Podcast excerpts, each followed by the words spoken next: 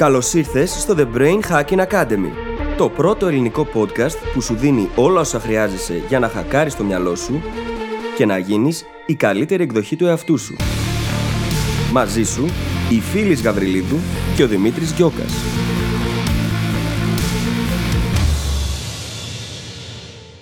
Γεια σου Brain Hacker και καλώς ήρθες σε ένα ακόμα επεισόδιο του The Brain Hacking Academy. Συνεχίζοντας με τη λογική των τελευταίων επεισοδίων, σήμερα μιλάμε για την τοξικότητα. Ένα θέμα που όλους μας απασχολεί, όλοι το έχουμε ζήσει ή το ζούμε αυτή τη στιγμή στο περιβάλλον μας. Η τοξικότητα είναι ένα πολύ λεπτό ζήτημα και θα μας δεις ότι το πιάνουμε από πάρα πολλές πλευρές και το αναλύουμε πάρα πολύ ωραία. Συζητάμε για τους διαφορετικούς τύπους τοξικών συμπεριφορών με διάφορα μοντέλα. Συζητάμε γιατί συνεχίζουμε και έχουμε την τοξικότητα στη ζωή μας, γιατί δεν κάνουμε κάτι για να φύγει, τι είναι αυτό που μας κρατάει; Βλέπουμε πρακτικές συμβουλές για το πώς μπορούμε να την αντιμετωπίσουμε και ανακαλύπτουμε και κάποιες έννοιες καινούργιες και πολύ ενδιαφέρουσες, τις οποίες δεν θα σου πω εδώ και θα σε αφήσω να πας να τις ακούσεις απευθείας μέσα στο επεισόδιο. Σου εύχομαι καλή ακρόαση και τα λέμε στην άλλη πλευρά. Καλησπέρα Δημήτρη. Καλησπέρα, φίλη. Τι κάνεις, πώς ήταν η εβδομάδα σου; Η εβδομάδα μου ήταν πάρα πολύ ωραία διότι κυκλοφόρησε το βιβλίο μου. Συγχαρητήρια. Καλό τάξιδο. Να ταξιδέψεις στα πέρατα και όλες τι άλλες ευχές που λένε με τις οποίες δεν θα πάω πάρα πολύ καλά. Θα σου πω ότι είναι φανταστικό και περιμένω ο κόσμος να το αγαπήσει όπως το αξίζει. Ευχαριστώ πάρα πολύ και να πω στους brain hackers μας ότι μέχρι και 30 του μηνός, σήμερα που ανεβαίνει το επεισόδιο είναι 29, έτσι δεν είναι; Ωραία. Μέχρι δεν και κάνω τις 30 του μηνός μπορούν να πάνε να παραγγείλουν το βιβλίο απευθείας από τον εκδοτικό και αν γράψουν στα σχόλια της παραγγελίας brain hacker θα πάρουν το βιβλίο με την προσωπική μου αφιέρωση πάνω. Αποκλειστικά για τους brain hacker. Ναι, ναι. Εννοείται ότι θα σας βάλουμε link και στις σημειώσεις και μην ξεχάσετε να γράψετε τον brain hacker γιατί αλλιώς δεν θα πάρετε την αφιέρωση και θα το μετανιώνετε για πάντα. Τα μυστικά της μνήμης λοιπόν, με τη δική σας αφιέρωση από μένα. Και χαίρομαι πάρα πολύ διότι έχει ήδη ξεκινήσει να ταξιδεύει σε όλο τον κόσμο. Μέχρι στιγμής ξέρω ότι έχει φτάσει και στην Ολλανδία. Πιστεύω ότι θα φτάσει και στην Αυστραλία σύντομα. ναι, ναι, καθόλου απίθανο. Λοιπόν, πες μου τα νέα σου. Τι γίνεται; Τα νέα μου δεν έχω πάρα πολλά νέα. Γενικά είναι μια πάρα πολύ καλή περίοδος. Είναι η περίοδος που ό,τι προβλήματα νιώθω ότι έχω είναι στην πραγματικότητα καλά πράγματα που συμβαίνουν στη ζωή μας και πράγματα που απλά με πιέζουν χρονικά αλλά δεν είναι πραγματικά προβλήματα και νιώθω πολύ τυχερός. Γι' αυτό και πάρα πολύ ευγνώμων. Τέλειο. Και επίσης, ανυπομονώ πάρα πολύ για το θέμα που θα συζητήσουμε σήμερα. Αλλά πριν πάμε να το ξεκινήσουμε, θέλω να διαβάσω ένα review στον αέρα, γιατί είναι πραγματικά φανταστικό. Είναι από την Ιωάννα Φαλέγκα, ελπίζω να λέω σωστά το όνομα, η οποία μας το έκανε το review στο Facebook, στη σελίδα μας και λέει Εξαιρετική. Είναι οι μόνοι στην Ελλάδα που κατάφεραν να μεταφράσουν τις λειτουργίες του ανθρώπινου εγκεφάλου σε απλό και κατανοητό τρόπο με τεχνικές εφαρμόσιμες από τον καθένα. Απίστευτες γνώσεις και πάθος για αυτό που κάνουν. Προτείνω ανεπιφύλακτα σε όλους το podcast και τα άρθρα τους. Παιδιά, συγχαρητήρια. Έχω λιώσει, έχω γίνει ένα. Ε, με το Πραγματικά, πρώτο τι αυτή τη στιγμή. υπέροχο review. Ευχαριστώ, Ευχαριστούμε Ιωάννα. πάρα, πάρα, πάρα πολύ, Ιωάννα. και ανυπομονούμε να διαβάσουμε και τα review από όλους τους υπόλοιπους, όσους δεν έχετε γράψει ακόμα. Ακόμα έτσι, ακόμα. Growth mindset. Θα μαζέψουμε πάρα πολλά. Γενικώς αυξάνονται και πληθύνονται και σας ευχαριστούμε γι' αυτό, διότι είναι ένας από τους λόγους για τους οποίους το podcast διαδίδεται. Εσείς μας ανεβάζετε στην κορυφή και σας ευχαριστούμε πάρα πολύ γι' αυτό. Και έχουμε αρχίσει και βάζουμε, μαζεύουμε όλα τα reviews στη σελίδα μας, η οποία έχει ανανεωθεί για όσους δεν το θυμούνται. Και μαζεύουμε έτσι εκεί όλες μας τις κριτικές, για να είναι όλε μαζεμένα σε ένα σημείο, να τις βλέπουμε εμείς να χαιρόμαστε, να τις βλέπετε κι εσείς στο site μας να χαίρεστε κι εσείς μαζί μας. Και με αυτό μπορούμε να περάσουμε στο επεισόδιο το οποίο έχει θέμα την τοξικότητα. Ένα πολύ θέμα κλειδί, το οποίο πριν πάμε στη σοβαρότητα του θέματος, να πω ότι πριν ξεκινήσει το επεισόδιο, λόγω του θέματος, η φίλη είχε βάλει και άκουγε το toxicity των System of a Down. Λοιπόν, ο τωρινός με αυτός είναι ο εαυτός του μέλλοντος. Ο μελλοντικός μου εαυτός τώρα ξέρει ότι θα κάνει ένα τέτοιο story με το toxicity αργότερα στο Instagram. Α. Οπότε λογικά όσοι είστε στο Instagram μ, το έχετε ήδη δει και ξέρετε. Ε, Για να μεταφράσω λίγο αυτό που είπε, εννοεί ότι Δεν βου- δεν από βγάζει τώρα που νόημα αυτό που ηχογραφούμε είπα. μέχρι την ώρα που θα βγει όντως το επεισόδιο, κατα- θα έχει κατά πάσα πιθανότητα ήδη γίνει ένα story που δεν έχει γίνει ακόμα και το κάψαμε τελείως και μπορούμε να κλείσουμε. Όχι, εντάξει. Τελείως. πλάκα κάνω. Αυτό ήταν Inception. Τόσο μπερδευτικό ήταν, να σου πω την αλήθεια μου. Κάηκα τελείως, ναι. Συγγνώμη, παιδιά. Απλά δεν μπορούσα να μην κάνω αναφορά στη System of a Down από τις αγαπημένες μου μπάντες. Ήταν μοναδική ευκαιρία. Εννοείται. Και ήταν τόσο to the point. Ποιο άλλο κομμάτι Ισχύει, θα έβαζα ισχύει. δηλαδή για να ζεσταθώ για το Ισχύει. επεισόδιο; Λοιπόν, πάμε τώρα στο επεισόδιο να μιλήσουμε για την τοξικότητα. Η οποία είναι πέρα από το χαβαλέ που έχουμε κάνει μέχρι τώρα, ένα πολύ σοβαρό θέμα που όλοι μας το έχουμε ζήσει ή το ζούμε και αυτή τη στιγμή. Καθόλου απίθανο να το ζούμε και αυτή τη στιγμή. Και μερικές φορές μπορεί να το ζούμε και να μην το έχουμε καταλάβει κιόλας. Και αυτό είναι το χειρότερο. Στο προηγούμενο επεισόδιο συζητούσαμε για το σύνδρομο του καλού παιδιού.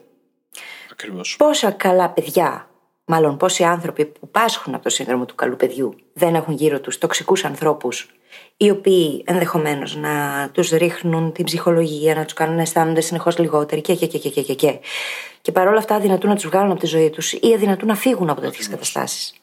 Και όπως λες, κολλάει πάρα πολύ το θέμα μας σήμερα και δεν είναι τυχαίο που το συζητάμε σήμερα μετά το προηγούμενο επεισόδιο. Για το σύνδρομο του καλού παιδιού, μέσα σε όλα τα άλλα που είπαμε στο προηγούμενο επεισόδιο, είναι ένα σύνδρομο που μας κάνει πάρα πολύ ευάλωτους στην τοξικότητα. Γιατί εμείς βασικά δίνουμε απλόχερα και όχι με την καλή έννοια. Το παρακάνουμε. Και αν υπάρχει τοξικότητα από την απέναντι πλευρά που κάνει το ακριβώς αντίθετο, που παίρνει ασύστολα, τότε αυτό δημιουργεί μια πολύ περίεργη και κακή δυναμική, όπου το καλό παιδί σε εισαγωγικά δίνει όλο του το είναι πολύ παραπάνω από ό,τι είναι διατεθειμένος στην πραγματικότητα, γιατί ο άλλος απλά ρουφάει όσο δεν πάει. Το θέμα είναι ότι η τοξικότητα υπάρχει σε πάρα πολλά επίπεδα και σε κλίμακες. Δηλαδή, μπορεί να είναι πολύ ήπιες οι συμπεριφορές, τοξικές συμπεριφορές και σε άλλες περιπτώσεις να είναι ακραίες. Πώς βρίσκουμε την ισορροπία, πώς αρχίζουμε και τα αναγνωρίζουμε όλα αυτά. Και γι' αυτό το λόγο, στο πρώτο μέρος του επεισοδίου θα εστιάσουμε λίγο στο να δούμε πώς λειτουργούν αυτές οι συμπεριφορές και θα ήθελα, καθώς τα συζητάμε, να προσπαθείτε να σκεφτείτε κιόλας πού το έχετε παρατηρήσει αυτό να συμβαίνει. Σε ποιες σχέσεις, σε ποιες περιπτώσεις. Διότι τα παραδείγματα πάντα βοηθάνε. Και ενδεχομένως, και αυτό το λέω διότι όλοι μας πολλές φορές έχουμε, εκδηλώνουμε μάλλον, τοξικές συμπεριφορές, πολλές φορές ίσως να παρατηρήσετε ότι οι ίδιοι εκδηλώσατε κάποια στιγμή μια τέτοια συμπεριφορά. Και αυτό είναι OK. Η αυτοπαρατήρηση μας βοηθάει πάντα να γίνουμε καλύτεροι, έτσι. Όλοι μας έχουμε εκδηλώσει όμως τοξικές συμπεριφορές, πάντα να το θυμόμαστε αυτό. Δεν υπάρχει άνθρωπος ο οποίος είναι κατεξοχήν τοξικός. Υπάρχουν τοξικές συμπεριφορές, κατά κύριο λόγο. Θα το δούμε όμως και στην Βασικά, ας το ορίσουμε λίγο τώρα αυτό, για να έχουμε ένα συγκεκριμένο μοντέλο στο μυαλό μας όσο συζητάμε στο υπόλοιπο επεισόδιο και να πούμε ότι υπάρχουν πολλά επίπεδα τοξικότητας. Και είναι πάρα πολύ σημαντικό να το επισημάνουμε αυτό, γιατί σκεφτόμαστε γενικά στη ζωή μας ασπρόμαυρα. Αυτός είναι τοξικός ή δεν είναι, αλλά δεν ισχύει. Είπε φίλης κάτι ότι όλοι κάποια στιγμή εκδηλώνουμε τοξικές συμπεριφορές και να το πω λίγο πιο συγκεκριμένα, στις πιο δύσκολες μας μέρες, τις μέρες που είμαστε πάρα πολύ κουρασμένοι, που μας έχει συμβεί κάτι περίεργο, που έχουμε χωρίσει, που είμαστε θυμωμένοι, που μας έγινε κάποια βλακεία στο γραφείο, εκείνες τις μέρες και εμείς έχουμε κάποια τοξική συμπεριφορά. Τις χειρότερες μας μέρες. Ανεξαιρέτως το χαρακτήρα μας και μόλις εξηγήσουμε όλου του τύπου τις τοξικές συμπεριφορές, θα καταλάβετε ότι όντως όλοι μας μπαίνουμε σε αυτό. Χρειάζεται πάντα να θυμόμαστε όμως ότι είναι άλλο άνθρωπος, άλλο η συμπεριφορά του, έτσι. Και το έχουμε πει πάρα πολλές φορές αυτό. Όταν βάζουμε ταμπέλες, δημιουργούμε προβλήματα στις σχέσεις μας. Το να πει κανείς ότι αυτός είναι τοξικός, επειδή μια-δυο φορές συμπεριφέρθηκε με έναν συγκεκριμένο τρόπο και να του βάλει αυτή την ταμπέλα, κάνει μεγάλο κακό. Χρειάζεται να εστιάζουμε στην ίδια τη συμπεριφορά και να την απομονώνουμε από το Ναι. ίδιο το άτομο. Το ότι έχουμε μια τοξική συμπεριφορά ή δύο δεν σημαίνει ότι είμαστε τοξικοί. Και το ίδιο ισχύει και για τους άλλους. Και ούτε σημαίνει ότι υπάρχει οποιαδήποτε κακιά βούληση στην όλη εξίσωση. Ότι κάποιος είναι κακόβουλος. Δηλαδή, μία ή δύο τοξικές συμπεριφορές μπορεί να πηγάζουν από μια ανασφάλεια, από, όπως είπαμε, κάτι που συμβαίνει εκείνη την περίοδο στη ζωή μας και είναι στην πραγματικότητα, αν το παρατηρήσουμε στον εαυτό μας, ας πούμε, μια ευκαιρία για επίγνωση. Αν εγώ σήμερα ήμουν πιο τοξικός απέναντι σε κάποιον άλλον, γιατί, τι συνέβη, τι μου συμβαίνει, μήπως έχω κάποιο φόβο που δεν τον έχω καν παρατηρήσει ακόμα; Από την άλλη, βέβαια, να πούμε και το άλλο, έτσι. Διότι, ναι, δεν μιλάμε με άσπρο μαύρο, όμως κάποιοι άνθρωποι είναι μπίπ και αυτό είναι οκ. Τι είναι, έχεις Και αυτό το λατρεύσει έχουμε αυτή την πολλές φορές. ατάκα. Αυτή την ατάκα θέλω να την κάνω σημαία. Γράψτε μας άμα σας ενδιαφέρει κάτι τέτοιο. Όχι σημαία. όχι σημαία, όχι σημαία. Κάτι άλλο όμως. να δούμε αν υπάρχει ενδιαφέρον. Αλλά ναι, έτσι είναι. Κάποιοι άνθρωποι, ρε παιδί μου, είναι μπίπ και αυτό είναι οκ. Τι να κάνουμε τώρα. Παρ' όλα αυτά, είναι μικρό το ποσοστό. Πολύ μικρό. Έτσι. Και αυτό που θα πω και για τον μπιπ αλλά και για την τοξικότητα συγκεκριμένα είναι ότι εγώ πραγματικά δεν πιστεύω ότι κάποιος άνθρωπος είναι εξορισμού τοξικός. Αυτό που θα λέγαμε εκ γενετής. Έχουμε διαψεύσει εδώ στο The Brain Hacking Academy πάρα πολλές φορές τα εκ γενετής χαρακτηριστικά, το fixed mindset και λέμε ότι μπορείς να γίνεις οτιδήποτε και να αλλάξεις όπως θέλεις αρκεί να κάνεις τη δουλειά. Το ίδιο ισχύει και για τους τοξικούς ανθρώπους. Αυτοί που αυτή τη στιγμή δηλαδή είναι τοξικοί. Αν αυτό λοιπόν είναι ο εαυτός μας, μπορούμε σήμερα να αρχίσουμε να αλλάζουμε. Θα πάρει κάποιο καιρό, δεν πρόκειται να έχουμε αλλάξει μέχρι αύριο, αλλά μπορούμε να το αλλάξουμε.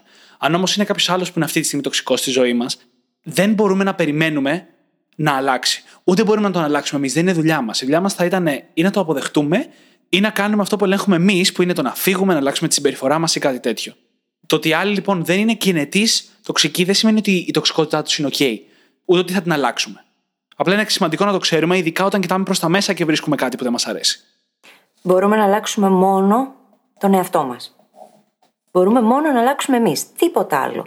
Δεν έχουμε κανέναν έλεγχο. Και μάλιστα, όπως θα συζητήσουμε σε λίγο για τις τοξικές συμπεριφορές, το να προσπαθούμε να αλλάξουμε τους άλλους από μόνο του είναι τοξικό. Οπότε, αν έχω κάποιον άνθρωπο με τοξική συμπεριφορά απέναντί μου και εγώ προσπαθώ να τον αλλάξω, γίνομαι κι εγώ. Χωρίς να το θέλω, τοξική απέναντι στον ίδιο. Γίνομαι όντως. Ε, το χωρίς να το θέλω είναι μια μικρή ναι. παρένθεση, γιατί μπορεί να έχουμε κι εμείς τοξική συμπεριφορά. Μπορεί να το. χωρίς να έχω επίγνωση. Όχι χωρίς να το θέλω. Χωρίς να έχω επίγνωση. Ναι, ναι. Προσπαθούμε να κάνουμε καλό μέσα στο μυαλό μας, όμως δεν κάνουμε καλό. Και μιας και ανέφερες την επίγνωση, θα πω και ότι οι περισσότεροι τοξικοί άνθρωποι δεν έχουν επίγνωση της τοξικότητάς τους. Mm-hmm. Δεν λέω ότι αν ξαφνικά την αποκτούσαν θα άλλαζε ο κόσμος τους, αλλά σίγουρα οι περισσότεροι δεν έχουν. Να το πούμε και αυτό. Χωρίς επίγνωση δεν μπορούμε να καταφέρουμε τίποτα. Όμως, όταν έχουμε επίγνωση, τότε και μπορούμε εμείς οι ίδιοι να αλλάξουμε και μπορούμε να πάρουμε τον έλεγχο της ζώνης ελέγχου μας και μπορούμε να προφυλάξουμε τον ίδιο μας τον εαυτό. Η επίγνωση είναι το κλειδί για όλα, Εννοείται. έτσι. Εννοείται.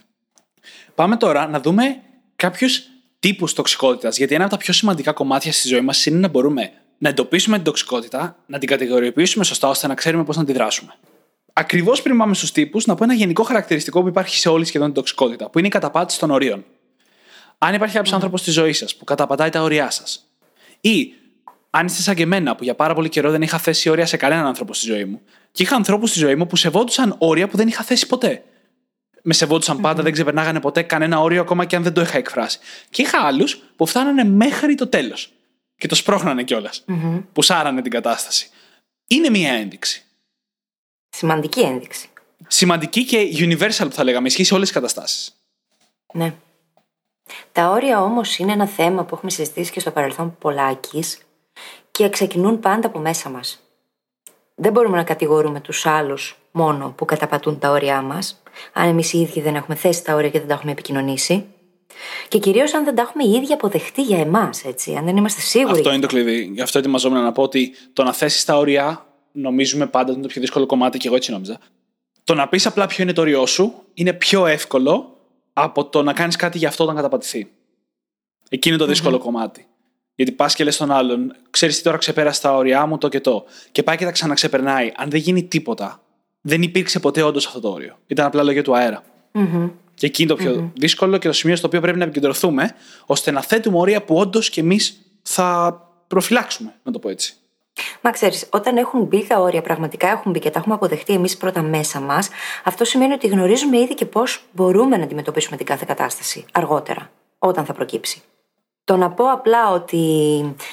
Τώρα κάτι απλό. Δεν θέλω να με παίρνουν μετά τις 10 τηλέφωνο. Απλά να το πω. Αλλά να σηκώνω τα τηλέφωνα ταυτόχρονα. Δεν λέει και πολλά. Ή να μην λέω σε αυτόν που με παίρνει μετά τις 10 ότι αυτή η ώρα είναι ώρα στην οποία ξεκουράζομαι, κοιμάμαι, διαβάζω, δεν ξέρω και εγώ τι. Βασικά είναι ώρα στην οποία δεν σηκώνω τα τηλέφωνα. Μπορείς να με καλέσεις ε, από τις 10 μέχρι τις 6, ξέρω εγώ. Εντάξει, το 10 που είπες πριν, το έλεγες λες και είναι η πιο φυσιολογική ώρα στον κόσμο, ξέρω εγώ, το να σε παίρνει ο άλλος τηλέφωνο. Όχι, δεν είναι, δεν είναι. Απλά μου ήρθε τυχαία. Σκεφτόμουν επαγγελματικά τηλέφωνα μεταξύ, οπότε καταλαβαίνεις την απορία μου σε επαγγελματικά αναφερόμουν. Το φαντάστηκα. Είναι, αλλά δεν ξέρω γιατί μου βγήκε το 10. Και να σου πω κάτι, μεταξύ μας δεν έχουμε τέτοια ωράρια. Οπότε είναι πολύ ναι. σχετικά τα πράγματα εδώ. Τέλος πάντων, το θέμα είναι να θέτουμε όρια που έχουν σημασία. Πάμε να δούμε τώρα τους τύπους mm-hmm. της τοξικότητας. Και θα ξεκινήσω με τον πρώτο, που είναι ο Νάρκισο. Τι καταπληκτικό πλάσμα είναι ο Νάρκισο, ε. Ο Νάρκισο τον νοιάζει και μιλάει μόνο για τον εαυτό του τον νοιάζει και μιλάει, όλα γύρω του γυρίζουν. Τραγούδατε και λίγο. Τραγούδα και, λίγο ρουβάτα στο podcast. Δεν θα το τραγουδήσω, το τραγούδισα πριν την ηχογράφηση. Σταμάτα για Δημήτρη. λοιπόν, ναι, καταλαβαίνετε ότι πριν ξεκινήσουμε και πριν πατήσουμε record, περνάμε πάρα πολύ καλά εδώ. ε, Πάντα όμως, ό,τι και να γίνει, το γυρίζεις στον ίδιο, σε κάτι που έχει να κάνει με τον ίδιο. Δηλαδή, ξεκινάω εγώ να σου λέω το πρόβλημά μου και λες, Α, το ίδιο είχα πάθει κι εγώ. Mm. Και ξεκινάς να λες τα Και αυτό το ίδιο είχα πάθει κι εγώ, το λένε και άλλες ομάδες. Στον Άρκισο δεν ξέρω καν αν ναι, θα ναι. φτάσεις να πεις το δικό σου. Μονοπολούν πάρα πάρα πάρα πολύ τη συζήτηση ακριβώς. Και η συζήτηση είναι ένα κομμάτι, αλλά γενικά μονοπολούν το ενδιαφέρον. Δηλαδή, μπορεί να έχεις σχέση με αυτόν τον άνθρωπο, φιλική, ερωτική, οτιδήποτε.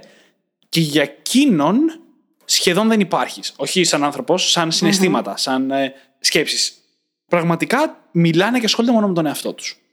Και στην ουσία νιώθεις πως παίζεις το ρόλο του, του fan club, του υποστηρικτή. Καλό, πολύ μάλιστα. Του ανθρώπου που είναι εκεί για να θρέφει το εγώ τους. Για να αισθάνονται σημαντικοί. Πέρα από αυτό όμως, νιώθεις πως δεν παίζεις και πολύ σημαντικό ρόλο στη ζωή τους. Και τώρα μιλάμε για το άκρο, τελείως. Ακριβώς, ναι. Όπως μιλάμε για τις κατηγορίες, μιλάμε κάπως για τα άκρα. Υπάρχουν συμπεριφορές που μπαίνουν σε αυτό το κομμάτι σε ένα εύρος, mm-hmm. έτσι είναι ένα φάσμα πάλι. Δεν είναι άσπρο μαύρο, δεν είναι κάποιος ή φυσιολογικός ή νάρκισο. Υπάρχουν και διάμεσα στάδια. Που θυμάται εκεί που μιλάει μόνο για τον εαυτό, θυμάται να σε ρωτήσει, Α, εσύ τι κάνεις; Μιλάς εσύ για 10 λεπτά και μετά κάπως ξαναμιλάτε για εκείνον. Υπάρχει και αυτό. Προλαβαίνεις να μιλήσεις για 10 λεπτά; Αυτό είπα. Είναι ενδιάμεσα στάδια στο φάσμα, κατάλαβες. Δεν είναι το άκρο. Α, ναι, με συγχωρείς, δεν το πιάσα. Κάπως έτσι λειτουργεί όμως. Πάμε λοιπόν στη δεύτερη κατηγορία, που είναι το control freak. Ο θέλω να έχω τον έλεγχο. Και τι σημαίνει αυτό πρακτικά; Καλά, νομίζω όλοι το ξέρουμε. Σημαίνει ότι όλα πρέπει να γίνονται με το δικό του δικό της τρόπο. Αυτό του τοξικού ανθρώπου. Και η δική μας συμπεριφορά πρέπει να ανταποκρίνεται ναι, στις πάντα. Όχι μόνο η συμπεριφορά, είναι αστείο. Οι σκέψεις, οι απόψεις, οι συμπεριφορές. Τα πάντα πρέπει να γίνονται με τον τρόπο που αυτοί πιστεύουν ότι είναι σωστό. Mm-hmm. Ακριβώς έτσι. Και είναι και ακριβώς το του ανθρώπου που θα προσπαθήσει να σε αλλάξει. Ναι, και φυσικά έχει πάντα δίκιο έτσι. Πάντα. Εννοείται. Είναι αδιαπραγμάτευτο το ότι έχει δίκιο και απλά είναι ζήτημα χρόνου να σε πείσει. Όχι, όχι να σε πείσει, να συμφωνήσεις τελικά. Γιατί θα καταλάβεις το σφάλμα στη δική σου σκέψη. δεν είναι ακριβώς πάντα θέμα δίκαιου στο control freak. Μερικές φορές είναι θέμα απλά ελέγχου. Δηλαδή, μπορεί να συνειδητοποιήσει κάποια στιγμή ότι είχε άδικο, να το καταλάβει και μετά θα εξασκήσει τον έλεγχο προς την άλλη κατεύθυνση. Δεν έχει καμία σημασία. Είναι ο έλεγχος το σημείο κλειδί σε αυτήν την τοξική συμπεριφορά. Ναι, ναι, ναι. Και μέχρι τώρα σίγουρα έχετε σκεφτεί κάποιον άνθρωπο στη ζωή σας ή γνωστό ή κάτι τέτοιο που έχει κάποια από αυτές τις συμπεριφορές; Και έχουμε μόνο δύο από τις κατηγορίες. Έχουμε πει μόνο δύο και κατά τη διάρκεια των σημειώσεων, εγώ σκέφτηκα ένα σωρό ανθρώπους. Πραγματικά. Και σε κάποιες περιπτώσεις θυμήθηκα περιστατικά στα οποία εγώ ήμουν το τοξικό άτομο. Ναι. Να το πω κι αυτό. Να το παραδεχτώ. Σίγουρα. Σίγουρα. ειδικά, ειδικά στο control freak. ειδικά στο control. Εντάξει, έχουμε περάσει και εμείς από διάφορα στάδια για να φτάσουμε εδώ που είμαστε σήμερα, παιδιά, να το ξέρετε. Ε, είναι ταξίδι αυτογνωσίας όλο αυτό που συμβαίνει, οπότε είναι όλα μέσα στο παιχνίδι. Πάμε στην τρίτη κατηγορία λοιπόν, που είναι οι μόνιμα μίζεροι άνθρωποι. Λέξη κλειδί, μιζέρια. Εδώ κι αν όλοι ξέρουμε κάποιον. Όχι απλά απεσιοδοξία όμως, μιζέρια. Μαύρη μαυρίλα.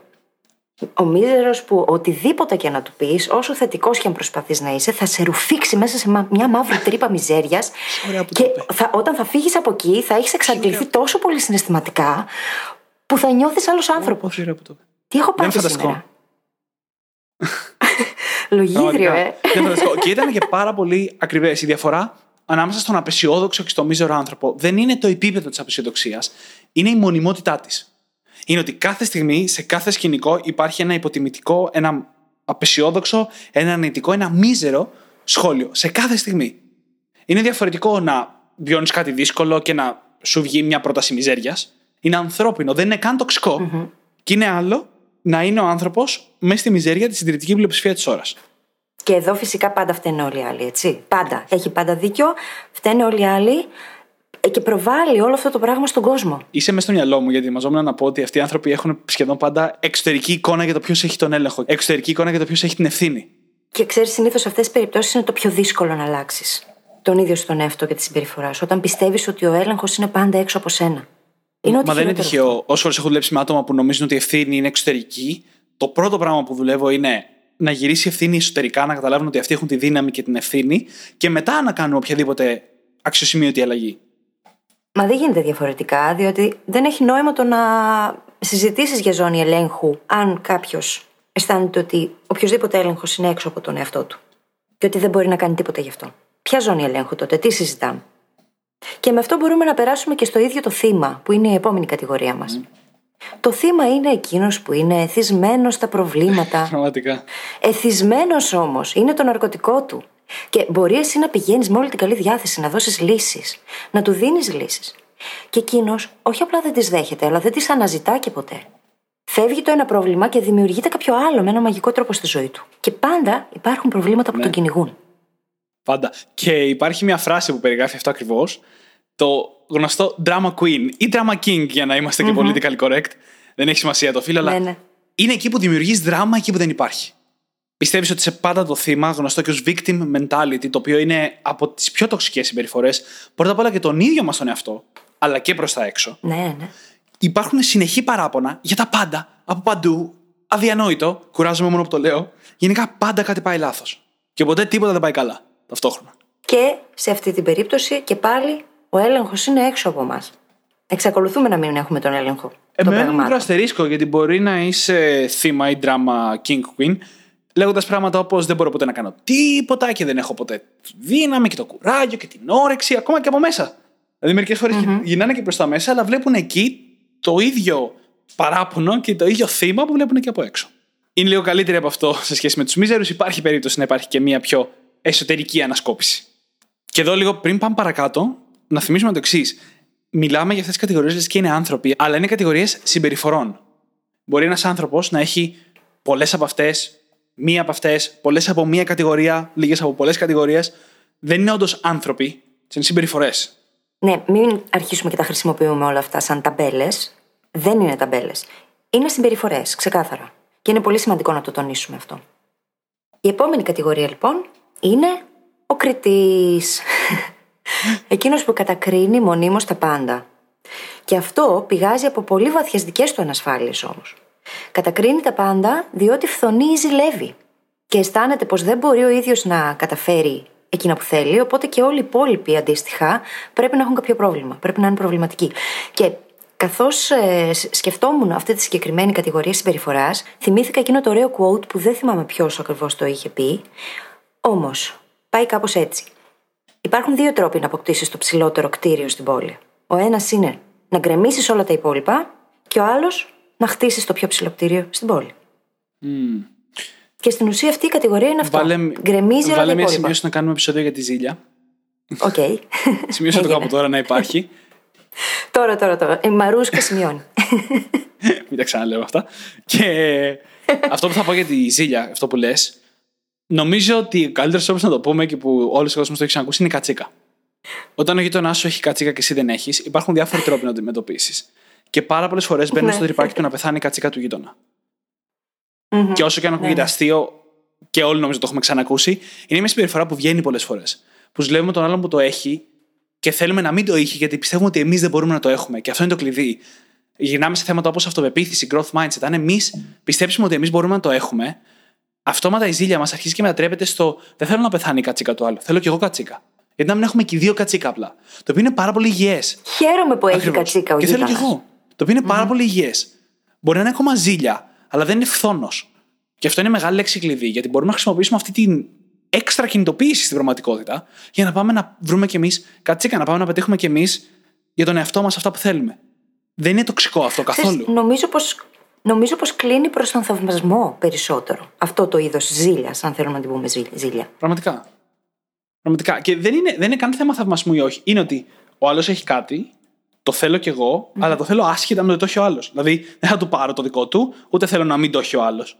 Θέλω απλά να το χτίσω κι εγώ. Αυτό βασίζεται, βασίζεται σε εκείνο το scarcity mentality που νομίζουμε ότι τα πράγματα είναι περιορισμένα γύρω μας, άρα αφού το έχει αυτός δεν μπορώ να το Έχεις έχω απόλυτο εγώ. δίκιο. Λες και μου το στέρισε. Είναι bias έχεις αυτό απόλυτο το δίκιο. συγκεκριμένο. Που δεν θυμάμαι αυτή τη στιγμή πώς λέγεται.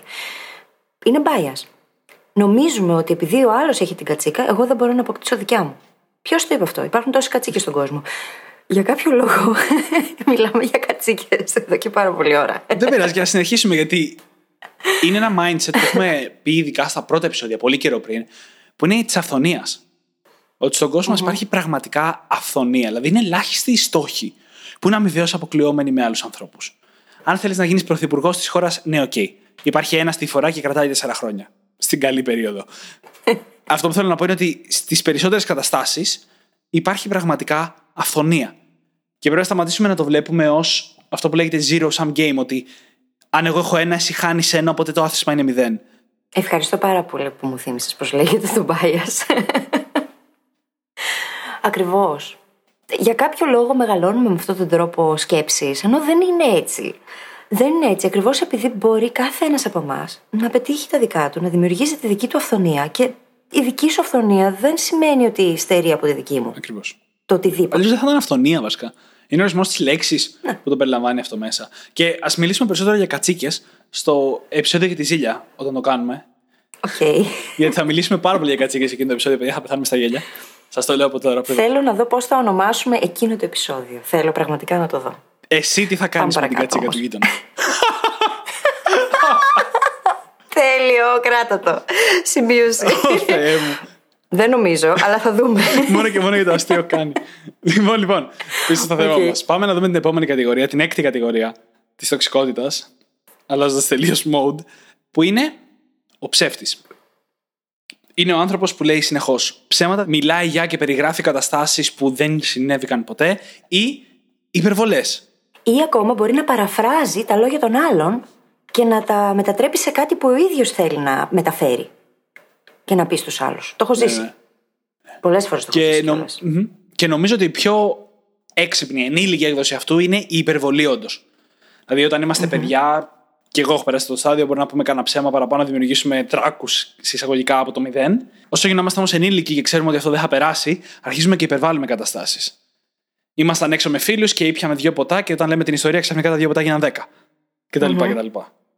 Εγώ το έχω ζήσει με ενήλικε Δημήτρη, οι οποίοι παραφράζουν ακόμα και σήμερα στην ηλικία μας τα λόγια άλλων, ακριβώς διότι θέλουν με κάποιο τρόπο να δείξουν πως οι ίδιοι είναι πιο καλοί άνθρωποι ή δεν ξέρω, πάντα έχει εγωκεντρικούς λόγους αυτό. Για κάποιο λόγο τρέφεται το εγώ τους ή αναδεικνύεται το εγώ τους, κάνοντας τους άλλους να δείχνουν χειρότεροι. Το έχω ζήσει με ενήλικους αυτό όμως. Παρόλο που είναι λίγο πιο έτσι παιδική η συμπεριφορά, κάποιες φορές γίνεται ακόμα και παθολογικά. Ναι, πραγματικά. Και πάντα πίσω από αυτό, όπως και απ' όλα, κρύβεται κάτι. Έτσι, μια ανάγκη για επιβεβαίωση, μια ανάγκη για αναγνώριση. Κάτι κρύβεται. Η τοξικότητα δεν εμφανίζεται από το πουθενά. Και γενικά δεν εμφανίζεται από την κακία του άλλου ανθρώπου. Α το σπάσουμε λίγο αυτό. Κάτι άλλο κρύβεται από πίσω. Δεν είναι δουλειά μας να το βρούμε, δεν είναι δουλειά μας να το λύσουμε. Αλλά συνήθως δεν είναι κακία ή κάτι τέτοιο. Η δουλειά μας είναι να λύσουμε εκείνα τα θέματα που εμείς έχουμε σε σχέση με αυτό. Αποκλειστικά. Έτσι. Εκεί μας βοηθάει αυτό το πράγμα. Και Σε πάμε να δούμε τίποτα λίγο την άλλο. τελευταία κατηγορία που είναι η αγαπημένη μου. Που είναι ο οδοστρωτήρας. Η λέξη αυτή είναι φανταστική. Γι' αυτό που θέλω. Είναι φανταστική Αυτό αυτή η θέλουμε να λέξη, πούμε. ναι. Ο οδοστρωτήρας έχει πάντα δίκιο. Υπάρχει μόνο αυτός. Γενικά, δεν πολύ μετράς. Μέχρι εδώ μοιάζει λίγο με το Νάρκισο. Ο εαυτός του πάει πάντα πρώτα. Και αυτή είναι η κατηγορία που πας να τους πεις κάτι, λες: Είχα αυτό το πρόβλημα κτλ. Και, και ακούς πάντα πίσω αυτό το. Εγώ τι να πω! Και αρχίζουν και λένε το δικό τους που είναι πάντα για κάποιο λόγο χειρότερο και μεγαλύτερο από το δικό σου. Ναι, λες και πρέπει να μετράμε να δούμε ποιο πρόβλημα είναι μεγαλύτερο από του άλλου. Δεν υπάρχει κανένας λόγος γι' αυτό. Ο κάθε άνθρωπος βιώνει τη δική του κατάσταση και είναι σημαντική για τον ίδιο. Και τη βιώνει ως Και σημαντική. επίσης είναι εξ αρχής μια μικρή τοξική συμπεριφορά το γεγονός ότι ο άλλος δεν σε ακούει καθόλου και μπαίνει κατευθείαν στο τρυπάκι. Εγώ τι να πω και το γυρνάει πάνω του. Δηλαδή, εσύ λες κάτι που σε πειράζει, που σε προβληματίζει, που σε κάνει, που σε ράνει, και αυτό που ακούσα από πίσω είναι εγώ τι να πω για ένα πρόβλημα φαινομενικά τουλάχιστον μεγαλύτερο από το δικό σου. Και σε ακόμα βαθύτερο επίπεδο αυτό που ακούς είναι ότι δεν είσαι σημαντικός τώρα, είμαι εγώ σημαντικός. Πρέπει εγώ να πω το πρόβλημά μου, γιατί το δικό μου πρόβλημα είναι πιο σημαντικό από το δικό σου. Και σε παρακαλώ πολύ τώρα που θα μου πεις ότι έχεις Ναι, πρόβλημα. κάπως έτσι, αυτό ακούσα από πίσω. Αυτό άκουσα από πίσω. και προφανώς όλη Πραγματικά. αυτή η κατηγορία του οδοστρωτήρα έχει χαρακτηριστικά αλαζονία. Οι προσωπικές απόψεις αντιμετωπίζονται σαν δεδομένα. Δηλαδή, εγώ μπορώ να έχω μια άποψη και να πηγαίνω στον κόσμο και να λέω Αυτό ισχύει. Τέλος. Χωρίς εννοείται να το υποστηρίζω κάπως. Αφεντία. Εγώ ξέρω. Αυτό το εγώ ξέρω. Τρελαίνομαι. Αυτές είναι λοιπόν οι βασικές κατηγορίες των τοξικών συμπεριφορών. Και υπάρχει ένα άλλο μοντέλο που θα το πάω λίγο πιο γρήγορα, γιατί επαναλαμβάνονται κάποια πράγματα, που δίνει τέσσερις κατηγορίες τοξικών συμπεριφορών, στις οποίες μπαίνουν κάποιες πιο γενικές συμπεριφορές, που δεν ανήκουν τόσο πολύ σε μια κατηγορία. Είναι αυτό που η φίλη είπε πολύ ωραία πριν το επεισόδιο, τα ενεργειακά βαμπύρ, που όλες οι συμπεριφορές είναι υποτονικές, σε ρίχνουν, πάντα έχει δυσάρεστα πράγματα, παράπονα, επίκριση. Είναι πολύ κατατονικό και μπορεί να σε ρίξει και εσένα, αν έρχεσαι πολύ σε επαφή. Είναι αυτοί που είναι πάντα καλύτεροι από τους άλλους, που πετάνε ονόματα, μίλησα με τον τάδε, έκανα το τάδε, είμαι ο τάδε, εγώ τι να πω κτλ. Είναι οι παθητικέ συμπεριφορές, οι οποίες δεν τις καλύψαμε στις 7 κατηγοριε Οι παθητικέ συμπεριφορές είναι εκεί που άλλος είναι αυτό, υπερβολικά παθητικός. Και είναι τοξική με ένα διαφορετικό τρόπο. Εσύ μπορεί να δίνεις 100 ενέργεια και οι άλλοι είναι τόσο παθητικοί που στην πραγματικότητα εισπράττουν και βγάζουν στην επιφάνεια από αυτό το 100 το 5. Οπότε εσύ αναγκάζεσαι να δίνεις Και αν. πάρα πολύ. Και δεν είναι ότι οι άλλοι παίρνουν παραπάνω όσο εσύ δίνεις, είναι ότι παίρνουν παρακάτω. Και αυτό μπορεί να είναι πάρα, πάρα πολύ κουραστικό. Δεν είναι ακριβώς τοξικό με την ίδια έννοια με τα προηγούμενα.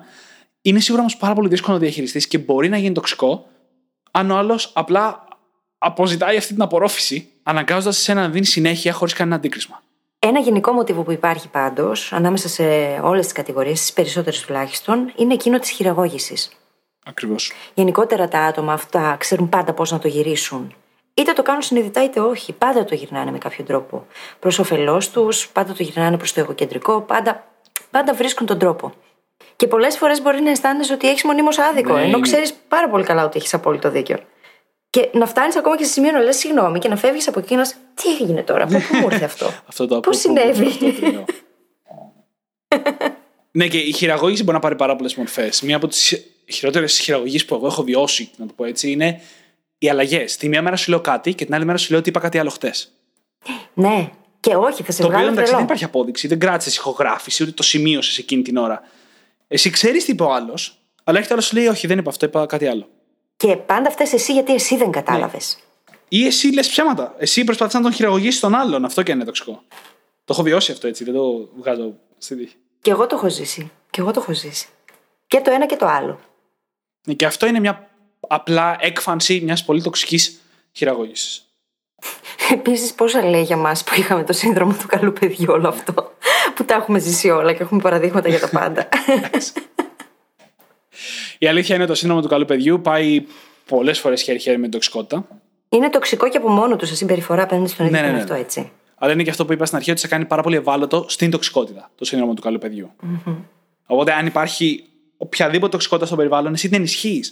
Δηλαδή, μην κατηγορούμε μόνο τους άλλους. Αν ο άλλος είναι τοξικός και εσένα τα όρια σου είναι πολύ στεναρά, αν ο άλλος δεν είναι υπερβολικά τοξικός, πιθανότατα θα τα βρίσκεται μια χαρά. Υπάρχει αυτή η περίπτωση. Αλλά αν εσύ είσαι χαλή να σε πατήσει, θα σε πατήσει. Και καλά Όχι θα κάνει. ακριβώς. Του έχεις δώσει Όχι το ακριβώς. δικαίωμα. αλλά δεν είναι ότι μπορείς να παραπονηθεί απευθείας αν εσύ ο ίδιος πρώτα απ' όλα δεν έχεις Ξέρεις θέσει τι- κανένα όριο. Αυτό είναι το πρώτο βήμα. Και παίζει και σημαντικό ρόλο το να έχουμε πάρει λίγο τον έλεγχο του τι κάνουμε εμείς. Να δούμε λίγο τι είναι στη ζώνη ελέγχου μας. Διότι και το ίδιο το γεγονός, το είπαμε και πριν, του να κατηγορούμε τους άλλους που είναι τοξικοί. Χωρίς όμως να έχουμε πάρει εμείς τον έλεγχο του τι κάνουμε, του πώς σκεφτόμαστε, αισθανόμαστε και συμπεριφερόμαστε σε σχέση με αυτό το πρόβλημα, σαν πρόβλημα, δεν φταίνε οι άλλοι μόνο. Γιατί έχουμε πει ότι το να πάρεις την απόλυτη ευθύνη σημαίνει ότι παίρνεις το 100% του δικού σου μέρους της ευθύνης. Σε οποιαδήποτε αλληλεπίδραση. Αν δεν πάρουμε αυτή την ευθύνη, λοιπόν, δεν μπορούν να φταίνει οι άλλοι 100% για όλα. Και αυτό από μόνο του μπορεί να γίνει τοξικό για μας. Πριν προχωρήσουμε παρακάτω, να πω ότι από τις τέσσερις πιο γενικές κατηγορίες που ανέφερα νωρίτερα, είπαμε τις τρεις. Με τα ενεργειακά βαμπύρ, αυτούς που είναι καλύτεροι από άλλους και τους παθητικούς. Και η τέταρτη κατηγορία είναι ίδια με μία από τις προηγούμενες, που είναι ο οδοστρωτήρα. Δεν θα την ξαναναλύσω, την ανέλησα πριν. Δεν χρειάζεται. Ε, αυτό που θέλω να πω τώρα είναι το γιατί πολλές φορές η τοξικότητα αποτελεί τόσο πρόβλημα. Προφανώς δεν θα εκπλαγείτε όταν θα πούμε σε λίγο ότι μία από τις λύσεις είναι να διώξεις τοξικούς ανθρώπους από τη ζωή σου ή να φύγεις εσύ, όταν λέμε διώξεις. Είτε αυτό είναι όμως τελείως διώξιμο, είτε είναι απλά μείωση, πάρα πολλές φορές δυσκολευόμαστε να το κάνουμε. Και το πρόβλημα γι' αυτό είναι οι ενοχές. Γιατί τις περισσότερες φορές, όταν μιλάμε για τοξικότητα, εμφανίζονται κάποια μοτίβα. Οι άνθρωποι που δυσκολευόμαστε να αλλάξουμε τη σχέση μας μαζί τους είναι είτε φίλοι από τα παλιά, μπορεί να ήμασταν μαζί κάποτε πολύ καλοί φίλοι και να έχει εξελιχθεί η σχέση σε τοξική και να μην μπορούμε, να μην θέλουμε να περάσουμε τη δυσκολία ενός χωρισμού. Δεν είναι ανάγκη να είναι ερωτική σχέση για να είναι χωρισμός, παρεμπιπτόντω. Είναι οι φίλοι από proximity, από εγκύτητα.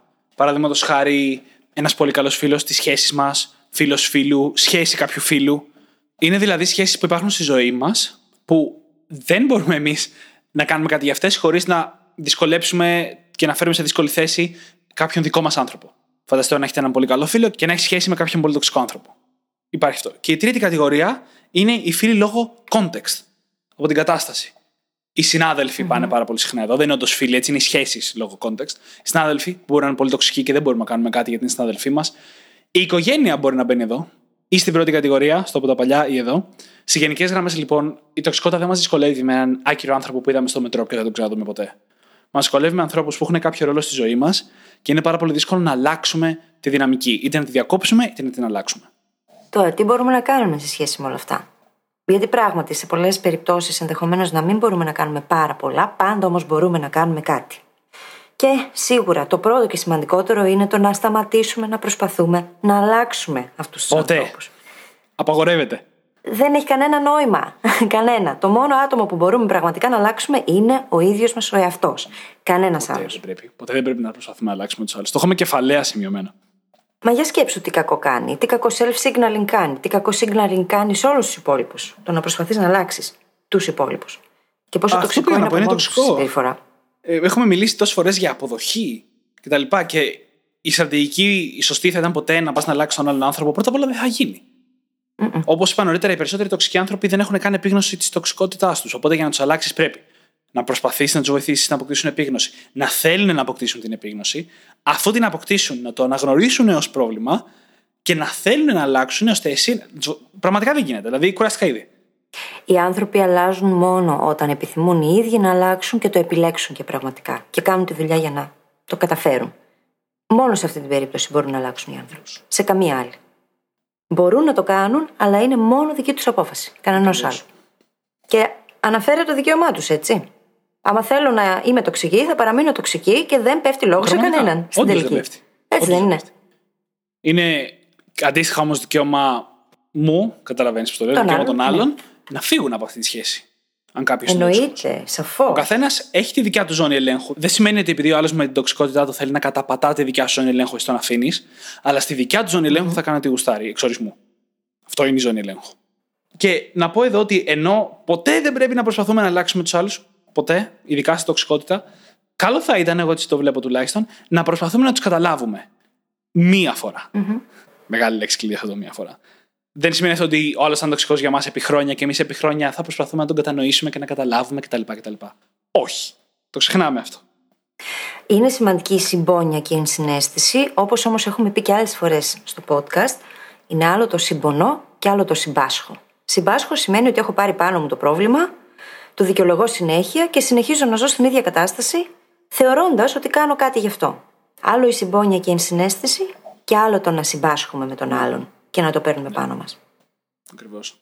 Γιατί σε αυτή την περίπτωση δεν τον βοηθάμε κιόλας έτσι. Όταν τρέφεις μια τοξική συμπεριφορά και συνεχίζεις να είσαι εκεί, δεν βοηθάς και τον άλλο να καταλάβει. Και μεταξύ μας, εδώ πέρα μιλάμε για τον εαυτό μας πρώτα απ' όλα. Πρέπει να προστατεύσουμε τον εαυτό μας, αν υπάρχει τοξικότητα. Απλά εγώ λέω ότι αξίζει να προσπαθήσουμε να καταλάβουμε τον άλλον μία φορά, γιατί η πιο συχνή κατηγορία που κολλάει εδώ είναι ότι πολλές φορές οι άνθρωποι γίνονται τοξικοί για κάτι που συμβαίνει και όχι γιατί είναι τοξικοί. Μπορεί να περνάς κάτι πάρα πολύ δύσκολο στο σπίτι, να έχεις συμβεί κάτι πάρα πολύ δύσκολο στη δουλειά, να φοβάσαι κάτι πάρα πολύ και να μην το έχεις μοιραστεί με τον άλλον άνθρωπο. Και γι' αυτό να βγαίνει μια τοξική συμπεριφορά. Αξίζει λοιπόν να αφιερώσουμε λίγο χρόνο να σιγουρευτούμε ότι δεν κρύβεται κάτι τέτοιο. Γιατί μετά δεν θέλουμε κι εμείς να είμαστε αυτοί που τα παρατάνε με την πρώτη δυσκολία. Δηλαδή, αν ο άλλος παίρνει κάτι δύσκολο και γι' αυτό έχει μια τοξική συμπεριφορά, αξίζει να ρωτήσουμε να είσαι καλά, ας πούμε. Είναι, είναι όλα καλά στο σπίτι, δεν ξέρω εγώ τι.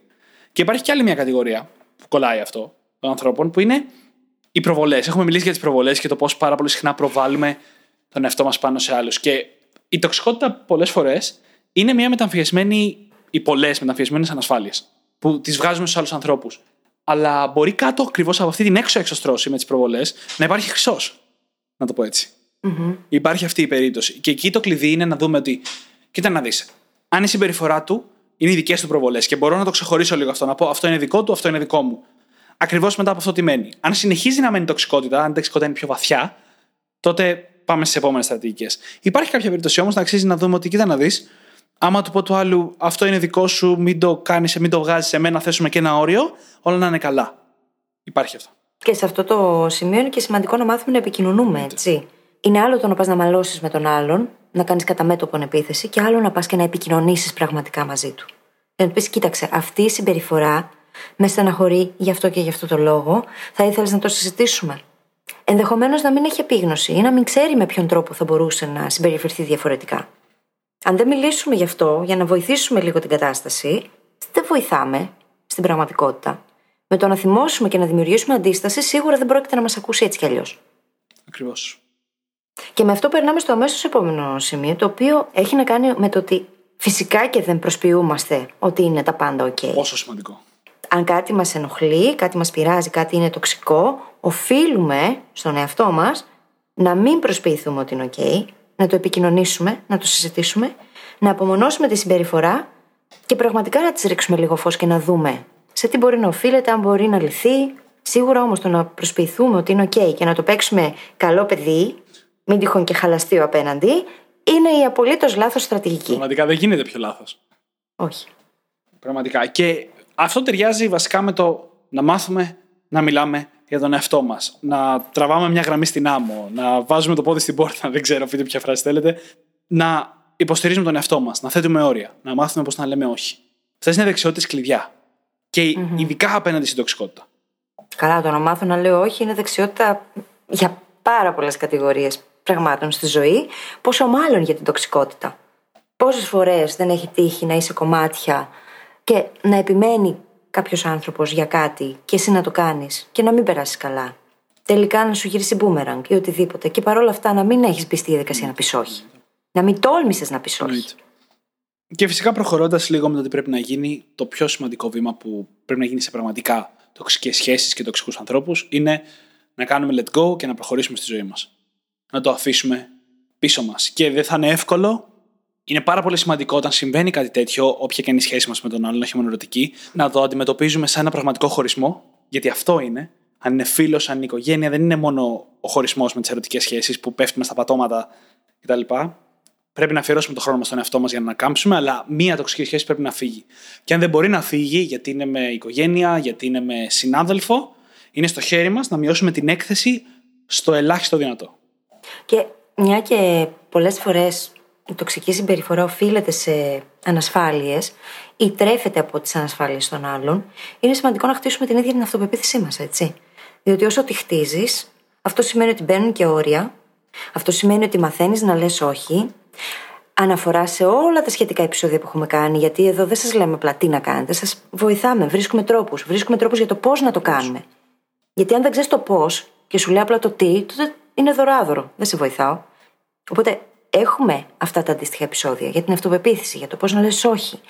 Όταν ξέρεις ποιος είσαι και έχεις σαφή όρια, τότε όλο αυτό που ο Δημήτρης ονομάζει χαμελεοντοποίηση τίνει να μειώνεται πάβουμε να οικειοποιούμαστε τις συμπεριφορές άλλων χωρίς να είναι δικές μας. Μόνο και μόνο για να μοιάσουμε ή επειδή με κάποιο τρόπο ψυχολογικά αναγκαζόμαστε να το κάνουμε λόγω ανασφάλειας. Πίστη, υπέροχη λέξη. Ή επειδή γινόμαστε χαμελέοντες. Και μπορούμε να φτάσουμε μέχρι το σημείο να πάρουμε και εμείς τοξικά χαρακτηριστικά επειδή παίρνουμε τις συμπεριφορές των τοξικών ανθρώπων γύρω μας. Είναι πολύ σημαντικό να αποφύγουμε λοιπόν τη χαμελεοντοποίηση προστατεύοντας τον εαυτό μας. Μειώνοντας την έκθεση και όπως όλα τα πράγματα δεν είναι ανάγκη να γίνει απότομα. Δεν θα ακούσετε αυτό το επεισόδιο, θα πάτε σήμερα και θα διακόψετε όσες τοξικές σχέσεις υπάρχουν στη ζωή σας. Αλλά μειώνουμε λίγο την έκθεση. Παίρνουμε λίγο χρόνο να καταλάβουμε τι είναι όντως ο άλλος και βλέπουμε πώς πρέπει να το χειριστούμε. Ένα βήμα τη φορά, έτσι. Σημείο κλειδί. Και επειδή όλη αυτή η επίγνωση παίζει καθοριστικό ρόλο, χρειάζεται να μιλήσουμε σε αυτό το σημείο και για την ίδια την αυτοπαρατήρηση. Διότι αυτοί οι άνθρωποι που υπάρχουν στη ζωή μας κάποιο σκοπό εξυπηρετούν. Κάποιο κομμάτι μέσα μας τρέφεται από το γεγονός ότι υπάρχουν αυτές οι σχέσεις. Mm. Μπορεί να είναι αρνητικός ο τρόπος με τον οποίο τρέφεται, αλλά ναι, υπάρχει ναι, ναι, και τρέφεται. Άρα είναι μια υπέροχη ευκαιρία αυτοπαρατήρησης και αυτογνωσίας. Εγώ πώς συμπεριφέρομαι όταν είμαι με κάποιον τοξικό άνθρωπο; Με ποιον τρόπο επιτρέπω στην τοξική συμπεριφορά να υπάρχει; Έχω το σύνδρομο του καλού παιδιού; Και σε τι βαθμό; Τι ακριβώς ενεργοποιείται μέσα μου και από πού προκύπτει αυτό το πράγμα; Αν αυτά τα ερωτήματα δεν τα απαντήσουμε για τον εαυτό μας, αν δεν φτάσουμε λίγο πιο βαθιά για να δούμε σε τι οφείλεται το γεγονός ότι υπάρχει αυτή η συμπεριφορά και εμείς την ανεχόμαστε, πώς θα μπορέσουμε να γνωρίσουμε καλύτερα το τι συμβαίνει μέσα μας, έτσι ώστε να μπουν τα όρια μας; Και να θυμόμαστε ότι αν θυματοποιούμαστε, αυτό είναι τοξικό στον εαυτό μας. Αν ακούτε αυτό το επεισόδιο και λέτε, Μα έχω τόσους τοξικούς ανθρώπους και εγώ είμαι το θύμα τους πρακτικά, αυτό είναι τοξικό. Από εσάς για εσάς, όχι από εσάς για άλλους.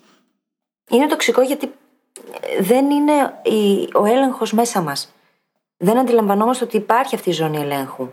Σκέψη, συνέστημα, συμπεριφορά και ότι μπορούμε να πάρουμε τον έλεγχο. Και ότι ο τρόπος με τον οποίο αντιδράμε στα πράγματα είναι καθαρά στον δικό μας έλεγχο. Δεν έχει να κάνει με τους άλλους. Ναι. Ακριβώς. Το τελευταίο που εγώ θέλω να πω που το θα βρίσκω πάρα πολύ σημαντικό και χάνεται πολλές φορές όταν μιλάμε για τοξικότητα είναι ότι η τοξικότητα των άλλων δεν έχει τίποτα να κάνει με σένα.